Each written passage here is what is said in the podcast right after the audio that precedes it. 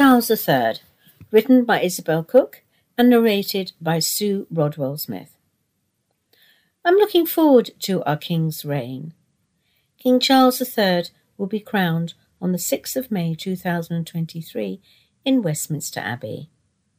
Our new monarch will have been the longest serving heir apparent in history. He is 74 and been preparing for the role of monarch all his life. On May the 6th, King Charles will be crowned, and, as well as taking on the throne, will be the head of state for over 15 nations. He has a wealth of experience and ability and is ready for the task. King Charles's prince accompanied his late mother, Queen Elizabeth II, and father, the Duke of Edinburgh, on several overseas tours. In recent years, Charles has taken on more responsibilities from his mother. He has been capable in the handling of them and executed them as dutifully as she did. Over the years as Prince of Wales, Charles naturally developed his own interests. He has proved that he can work with many people from all walks of life. King Charles is most known for the Prince's Trust Project. He was a young prince when he launched it in 1976. He used money from his Navy severance pay to fund several community initiatives. The trust remains our new monarch's best known legacy. When King Charles was prince, he developed other passions architecture and painting. He paints under the name of A.G. Carrick, and one of his paintings sold recently. King Charles is also interested in the countryside and started organic farming in 1990, long before most people took notice of it. As King Charles will not be able to devote much time to his charities, however, he can take heart that his causes are well supported, particularly the environment. Given the global concerns over the environment when King Charles was prince, made comments on the environment has proved to be far-sighted. It is like that as King Charles wants to make few changes in future.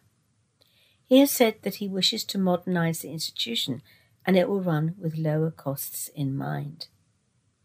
One item on the agenda is that Queen Consort will not have so many maids of honour. The coronation is to be simplified and include more young people.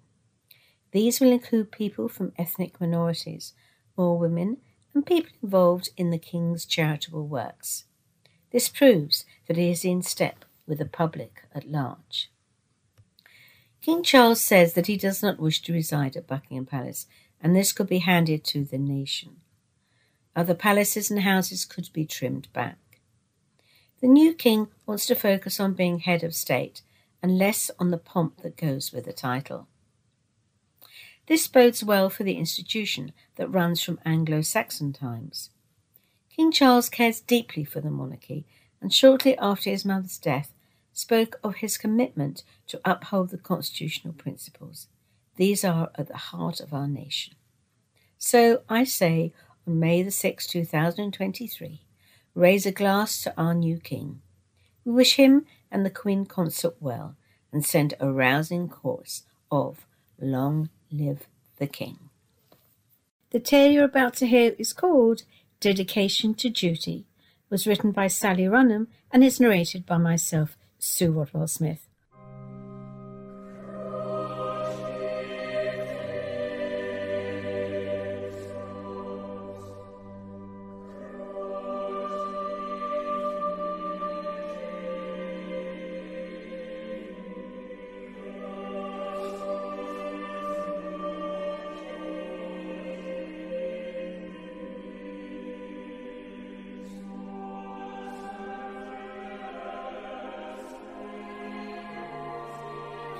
Melissa opened the sash window of her attic bedroom and looked over the roofs of the city towards King's College Chapel. Down below, strolling or bustling, people basked in the warm June evening, with its gentle breeze freshening what had been a stiflingly hot and humid day. Frankie, a fellow postgraduate researcher, was crossing the college courtyard, now in shadow as the sun set behind the buildings. She waved up at the window. A bit later, a text pinged and Melissa smiled, ruefully, wondering how long this charmed life would last.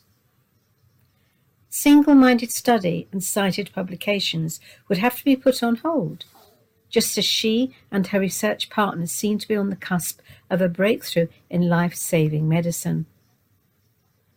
Melissa's career was about to take off, but family news dreaded for months would hold her back. Melissa's stepmother Angie had been diagnosed with terminal cancer. After battling the disease for months, the family had come to terms with the prognosis and were making plans. Angie and Duncan, Melissa's father, had juggled hospital appointments with work and looking after their five year old twins, Melissa's half siblings. Angie needed extra care, and Duncan sought a childminder to help with the children. Melissa supported this plan at first, which would let her career flourish, but lately she felt the need to be a bigger factor in their care equation. Melissa had never known her own mum, who had died giving birth to Matthew, Melissa's brother, who had just gone up to Oxford. Duncan had put his personal ambition on hold to raise the youngsters. Very successfully, thought Melissa. When they became teenagers, Duncan met Angie, who relished in her stepmother role, freeing Duncan to further his own career. Melissa knew this would stall just as it had nearly twenty years ago if Melissa did not now intervene. Turning back into the ancient study bedroom with its sloping roof and wooden beam, Melissa turned on the TV, showing a program celebrating the Queen's Platinum Jubilee. Seventy years of being a queen, thought Melissa, imagining that role. Princess Elizabeth was just twenty-five when she acceded to the throne, said the reporter. The same age I am now, Melissa thought. Queen Elizabeth, now ninety-six years old, said she remembered that day as much for the loss of her father, King George VI, as for the role she was destined to take on. Seventy years of faithful duty, but a lifetime rewarded by the love and gratitude of millions. This won't be duty, Melissa declared to herself after days spent considering taking on full time support of Angie and the twins. It'll be love. Coming to the tavern? asked the text from Frankie. It wasn't a request. Melissa had to go. It was decision time. Be there soon, replied Melissa, about to turn off the TV. I wasn't alone, said Her Majesty, responding to the interviewer. I had Philip to help me, and lots of experienced courtiers. I had love and fun for my older children. Melissa thought of the roles played by the two eldest children of the monarch. Missing out on a lot of their own parents' focused attention, they had yet become good parents to the Queen's grandchildren, in addition to a lifetime of public service, much of it groundbreaking. She switched off and dashed down the spiral stairs to meet her friend and her future. It wasn't just Frankie at the pub. Their course tutor was there too, who clearly expected Melissa to confirm her plans for the coming academic year. Alongside them was the professor at an American university. The choice was hers, realized Melissa. A world renowned scientific breakthrough for her as part of a cracking research team or taking on the duty of loco parenting to release her father to fulfill his ambitions. This was probably Duncan's last chance to break into the big time in financial software. Professor Wakeman was in deep conversation with Frankie, who must have told him about Melissa's predicament. Frankie handed Melissa her drink as the foursome thrashed out a future in the twilight courtyard of the pub. Things have moved on, Melissa, said the professor on a flying visit to recruit the best researchers for his multi-million dollar project. Your work can fit in with school hours, and we'll link up with researchers worldwide online to keep everyone in the loop. Melissa suddenly realized that she could have her Jubilee cake and eat it too. She could do her duty, surrounded by the love of her family, and still fulfill her destiny as a scientist. In this Platinum Jubilee year, let's celebrate those who go to bed exhausted after fulfilling duties and providing care for those around, yet who wake next day bent on striving towards their dream of a better world.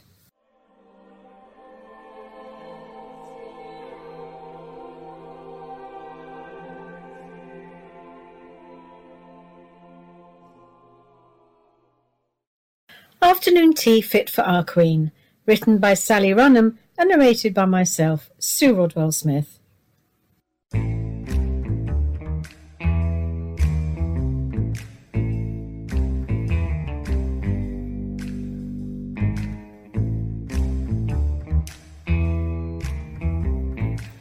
Straining his eyes on a pitch black night, Richard scanned the village hall and could see no sign of occupants. No cars were parked, and the access road was also clear of vehicles. Where was his accomplice Kelvin? he wondered. Kelvin had told Richard the whereabouts of the brick and tile building and the combination for the lock, memorized from his aunt's private papers. On the edge of the popular village, this large, well appointed modern structure had replaced a run-down facility in the village centre, sold for over 60s housings. Used most nights, Rich, but not on Thursdays. That's our best chance. Kelvin had pumped his aunt for information about the event to celebrate the Platinum Jubilee. At the Silver Jubilee, 45 years ago, villagers had put their best silver on display. At the current high precious metal prices, it was worth investigating this time. I've never broken into a village all before, Kelv. There's no point. What's of any value anyway? It's a one-off, Rich, because of the Queen's Platinum Jubilee, you know. Richard had then researched the likely haul. There would be silver tea sets, serving dishes, and cutlery owned by ardent royalists who would lend them for the event. The valuable antiques would be there only for a couple of days, running up to the Jubilee afternoon tea the following Saturday. The silver was to be laid on trestle tables, covered with starched white linen tablecloths, with sufficient seating for everyone in the village. Those of the same age or older than Her Majesty would be guests of honour. The crafters had crocheted doilies for the silver cake stands. The gardening group would provide posies of the Queen's favourite flowers. What sort of all do you expect? Richard asked Kelvin. Let's work it out. A silver tea set costs well nearly a grand. There'll be over twenty sets plus cake stands, serving dishes and cutlery. At least thirty grand. Kelvin's aunt Glynis was on the organising committee and she had chatted about the event to him as he seemed unusually interested and even offered her nephew an advanced tasting of the winning Jubilee recipe. He had been enjoying his cake earlier this evening before aiming to meet and help Richard. Glynis had been a counsellor and a magistrate, but had now been retired for over ten years. Ever busy in her working life, she bustled about underpinning community activities. Kelvin was surprised that Glynis didn't suspect how he managed to run a nice car and take several holidays abroad each year.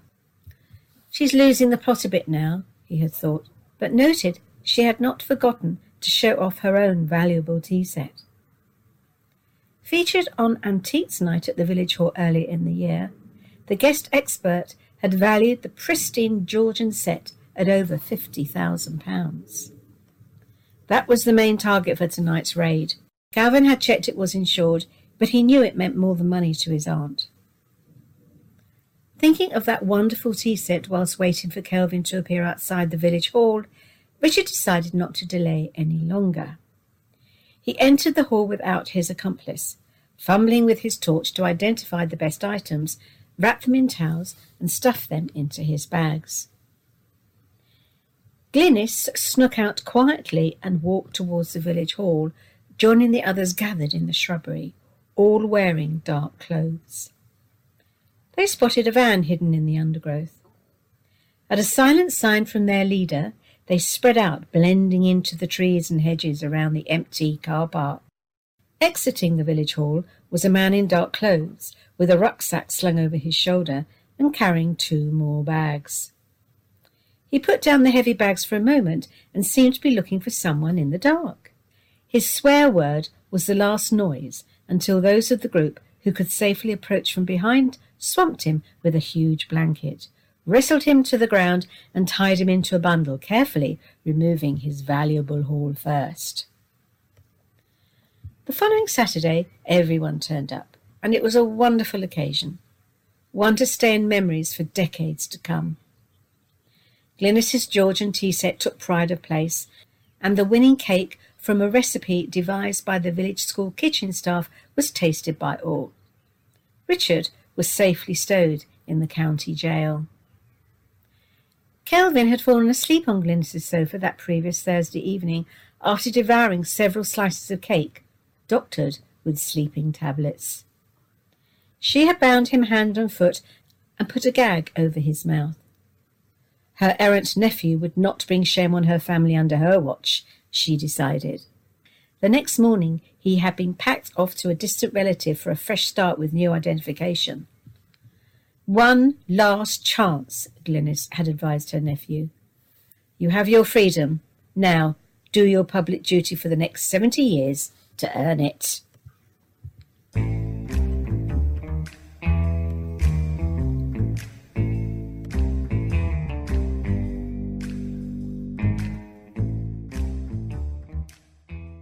We must realise that some people aren't monarchists and uh, we have to put the other side. So, this is a poem by James Parker and it's called Ode to King Charles III, a poem for the new monarch. The trees groan like Morrissey, the rain comes down, and an owl hoots confidentially, knowing something I don't. Millions will mourn your departed mother, and millions won't. South from Scotland to darkly dripping London, flag draped and ghostly illumined, in the back of the glass-topped hearse. Her coffin souped over the westway, doled round Hyde Park, and into the next age. Your age, which will, we trust, be worse. What a lady she was, with legs well hosed and emotion foreclosed. She broadcast none the less a compact and saintly liveliness, permitting no pique or peeve to perturb her throne, unlike you, who appear to be somewhat tantrum prone. Immortal now in the world's lens is the spectacle of you losing it over those bloody pens. Your roast beef hands fussing and fluttering, ludicrous words you were uttering. Are you up to the gig, O mystical monarch? Yours is a complex path. You've read your Blake and you've read your Jung, and every evening a manservant runs your bath. They buried her royally, and we watched it loyally, munching our cereal while feeling funereal. We're the best at this, we do it so well. The nodding plume and the dolorous bell. And what's coming next? Who can tell? This is a Jubilee poem written by Colin Reeve and narrated by me, Sue Rodwell Smith. This Jubilee, this time for fun, recalling all the good she's done. The voice, the figurehead, our all, where nothing's found to be too small. Silently and dignified, our Queen, our life our British pride. From youthful girl to be much more, to stand for what we all stand for. The years have passed at such a speed, and she has witnessed people's needs. From lofty perch beneath her crown, of village, city, and little town. She is our queen, our English rose. She's his, she's hers, She's ours, she's those. Everyone has felt her touch. We love her lots. We love her much.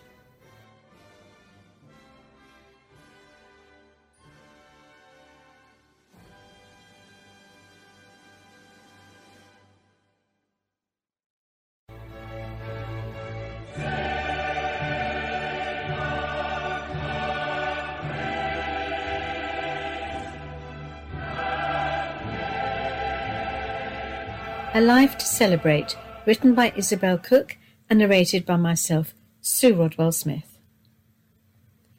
A Day to Celebrate, a lifetime of achievement, one of dedication and duty.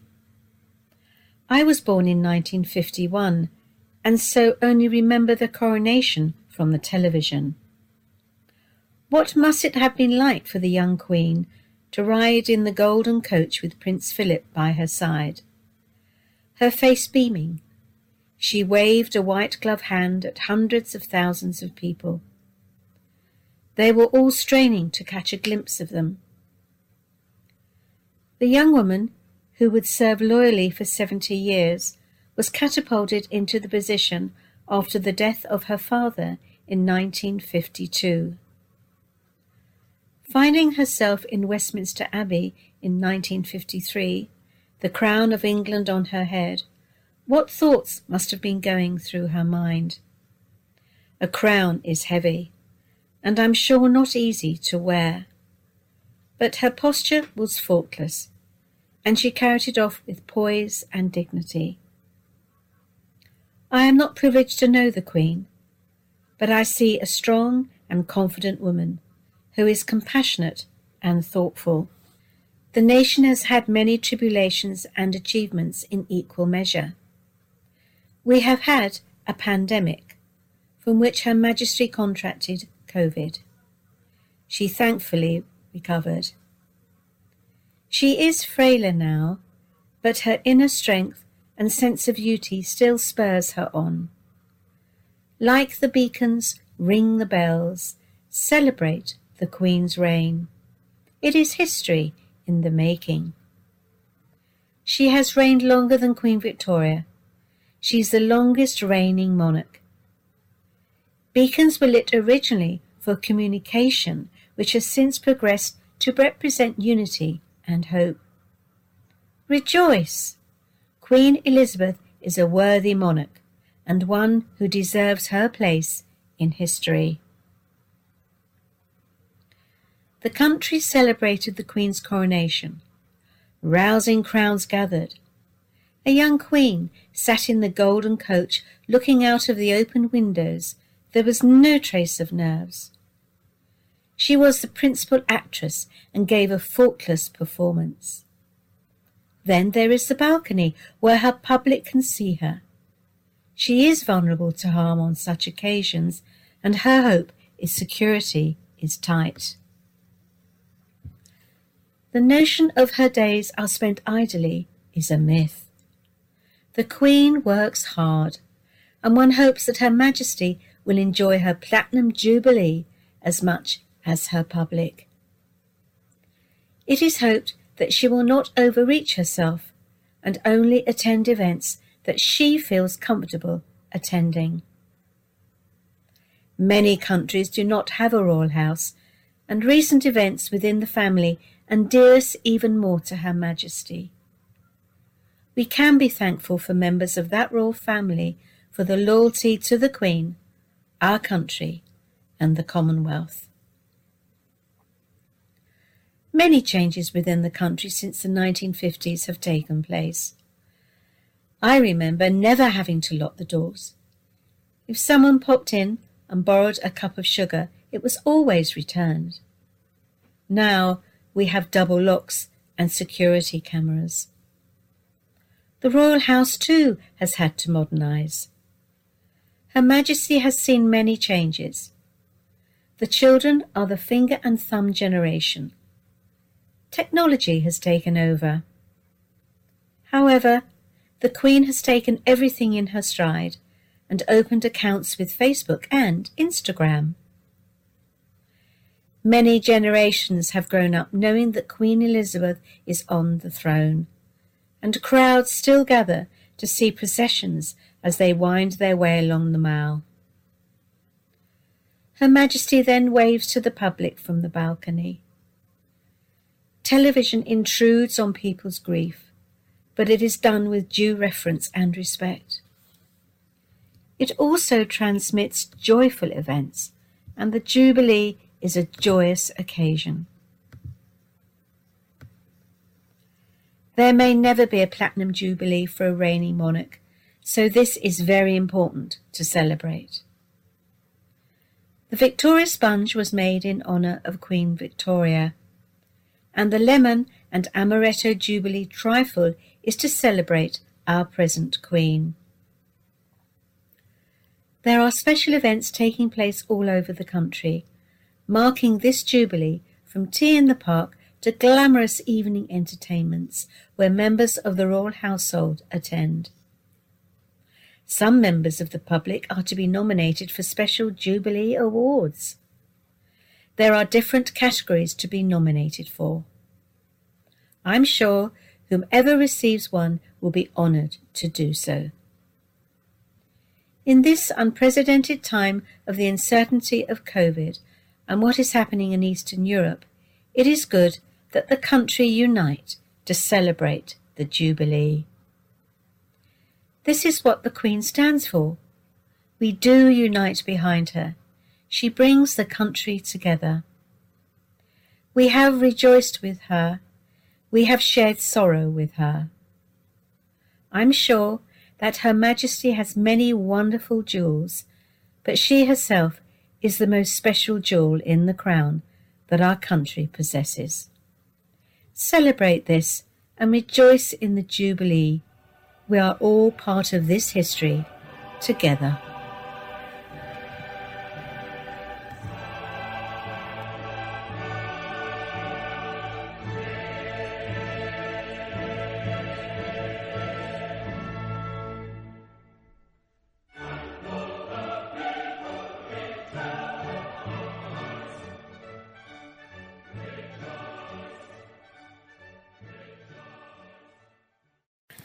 The Monarch, written by Isabel Cooke and narrated by Sue Rodwell Smith. Our new king, more at home in the country, the duchy has done well. More at home by the river, fields and fell. The city is calling, likewise the town, adorned in robes of fine ermine, as you wear the crown. Elizabeth the Great, her destiny is done now we welcome her beloved Son. The crown sits righteously upon his head. We wish him well on his journey as our new King. And we hope and pray that he may bring, as his mother before, great pride and rejoicing in what his reign has in store. To be anointed as King is not an easy task. It brings intrusion into private lives and is a huge ask. With the woman he loves by his side, we pray for strength and wisdom to be his guide. Our loyalty we freely give to you, and may we all raise a glass as we sing, God save our monarch, our beloved King. The King's Runaway Crown, a coronation caper, written by Rosalind Spark and illustrated by Ian Smith. It's coronation day and it's tense, and not just at the palace. Everyone who has a part to play is feeling nervous, from the king to the pigeons in Trafalgar Square. Then Colin, the king's little dog, snatches the crown and runs off with it. A huge train of people chase after him.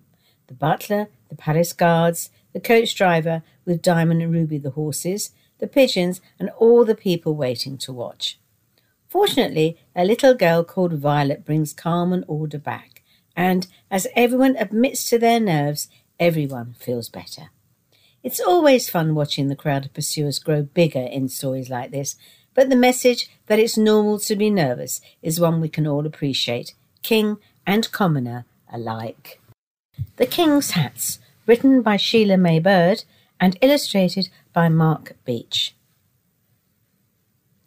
Less a case of having big shoes to fill and more about the weight of bearing the royal crown on one's head, Sheila May Bird's The King's Hats is a bright and breezy picture book that strikes a balance between playfulness and exploring the worries of not living up to expectations. The king put on his heavy crown, it felt so hot and tight. His dear mamma had worn it well, on her it looked just right. Such is the troublesome situation newly crowned King Charles III finds himself in. When his wife advises, Do not worry, dear, I know your job is new, but go and find your happy place and work out what to do. King Charles heads straight to his beloved garden, where his old friend Tom the gardener sagely points out that King Charles will be required to wear all kinds of hats in the course of his duties, among them hard hats, surgical hats, parade hats, and party hats. Of course, as Tom also pointed out, sometimes you must wear your crown and you will smile and wave. Your crown is very heavy, but remember, kings are brave. With a great to read aloud rhyming text and Mark Beech's characterful illustrations adding to the warm hearted vibe, they really are spot on in terms of facial expression and detail. The King's Hats explores being brave and finding courage through a majestically fun story. King Charles, written by Maria Isabel Sanchez Vergara and illustrated by Matt Hunt. The coronation of the new king provides a timely moment to look back on his life and, in particular, to remind young readers of his adulthood and long, long years as a Prince of Wales, during which he has promoted his lifelong commitment to encouraging people to live in harmony with nature. Both the good and the difficult things in King Charles's life are covered using words and pictures that are suitably neutral in tone are suitably making this an excellent and informative introduction to the subject. The King's Pants, written and illustrated by Nicholas Allan. The king cannot rule without his royal pants. He has a pair for every occasion. Coronation pants, he can't be crowned without them. Organic pants, edible in royal emergencies. And even inflatable space pants, because one never knows when they might come in handy. But in a boxer shorts blunder at the Royal Mail, the King's undies have been posted to his subjects nationwide. With his wife once gone wandering, how will the King possibly cope? Hear ye, hear ye, introducing the book to celebrate the coronation of King Charles III. An irreverent, fun way to celebrate his royal event. The King's Pants is sure to delight and entertain the youngest of royal subjects and all the family. And finally, The Boy Who Would Be King by Michael Morpurgo, illustrated by Michael Foreman. A touching and clever story by award winning former children's laureate Michael Morpurgo gives an imaginary insight into the childhood of the future Charles III. Using the true story of Prince Charles's unhappy years in school, Morpurgo weaves magic into it when the young Charles meets Alfred a king from history, in the scene where he famously burns his cakes. Alfred has wise words about the role of a prince and the future king that help the young Charles to feel happier about his life. Michael Foreman's beautiful illustrations add exactly the right timeless quality. Now, here's a poem by Sir Walter Scott, 1771 to 1832. I thought he was talking about King Charles II, but he was um, born much later. So I don't know what happened there. Anyway, here's a health to King Charles. Bring the bowl which you boast, fill it up to the brim. Tis to him we love most, and to all who love him. Brave gallants, stand up, and avant ye base carl. We're here death in the cup. Here's a health to King Charles. Though he wanders through dangers, unaided, unknown, dependent on strangers, estranged from his own. Though death is under our breath, amidst forfeits and perils, here's to honour and faith, and a health to King Charles. Let such honours abound as time can afford, the knee on the ground and the hand on the sword. But the time shall come round when, mid lords, dukes, and earls, the loud trumpet shall sound. Here's a health to King Charles.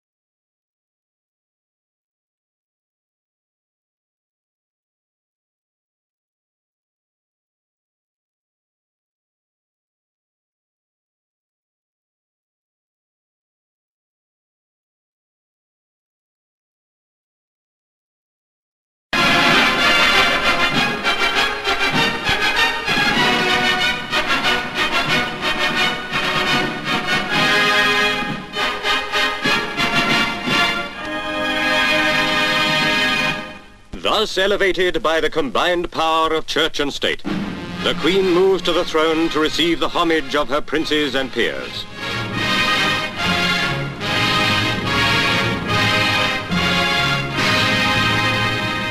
The Duke of Edinburgh comes to vow lifelong allegiance to his Queen.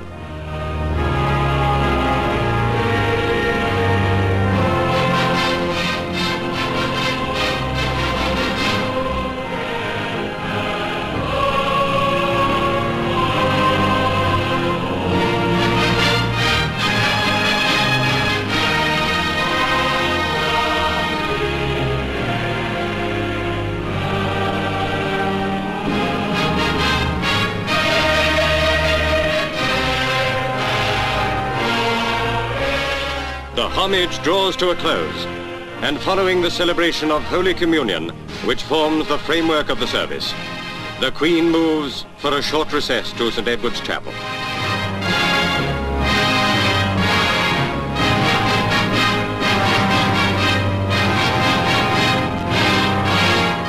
Within the chapel, the Queen's robe royal is changed for a robe of purple velvet, and her crown replaced with the imperial state crown. When she appears to join her procession, the service of coronation has ended.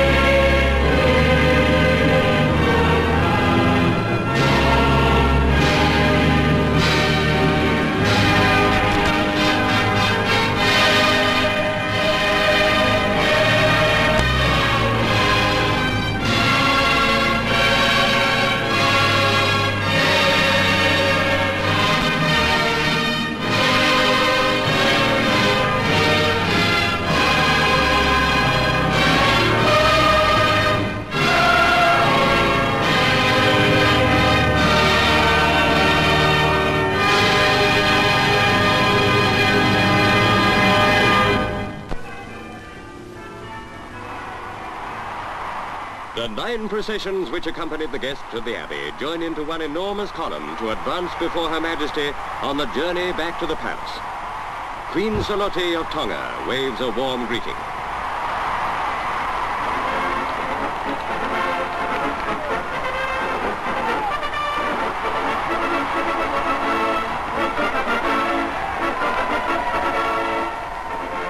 Up Whitehall heads the procession. Marching in perfect precision are the Royal Marines.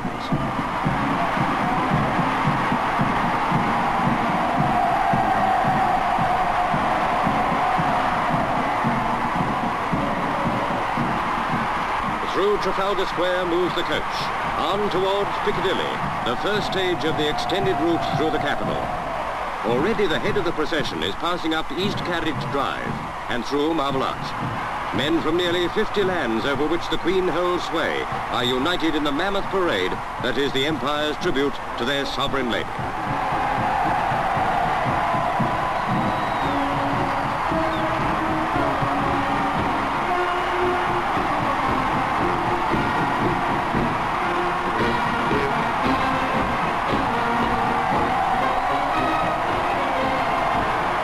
Riding in the great procession are four field marshals, Montgomery, Ironside, Alexander, and Auchinleck.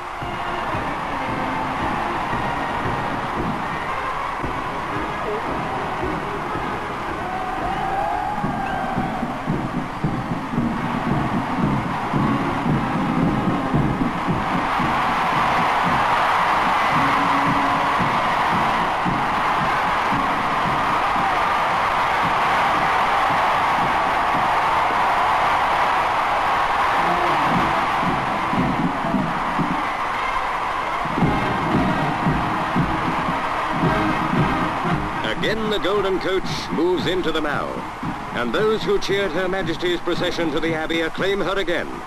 Elizabeth, the crowned Queen of Great Britain and the Commonwealth.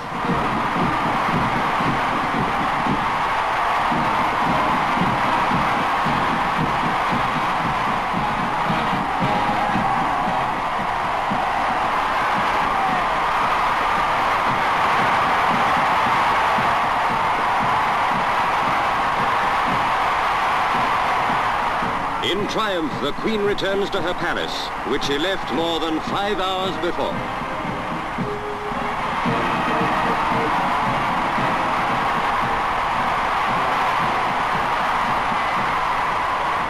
As the coach moves away from sight, the crowd surges forward in a spontaneous gesture of affection. Now, to delight the thousands below, the Queen and her family step onto the balcony.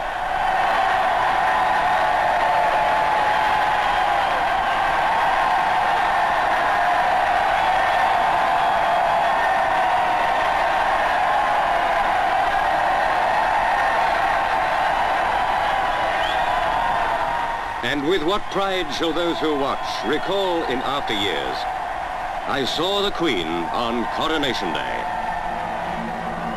The royal party glance up as squadrons of RAF jet fighters sweep past in tribute.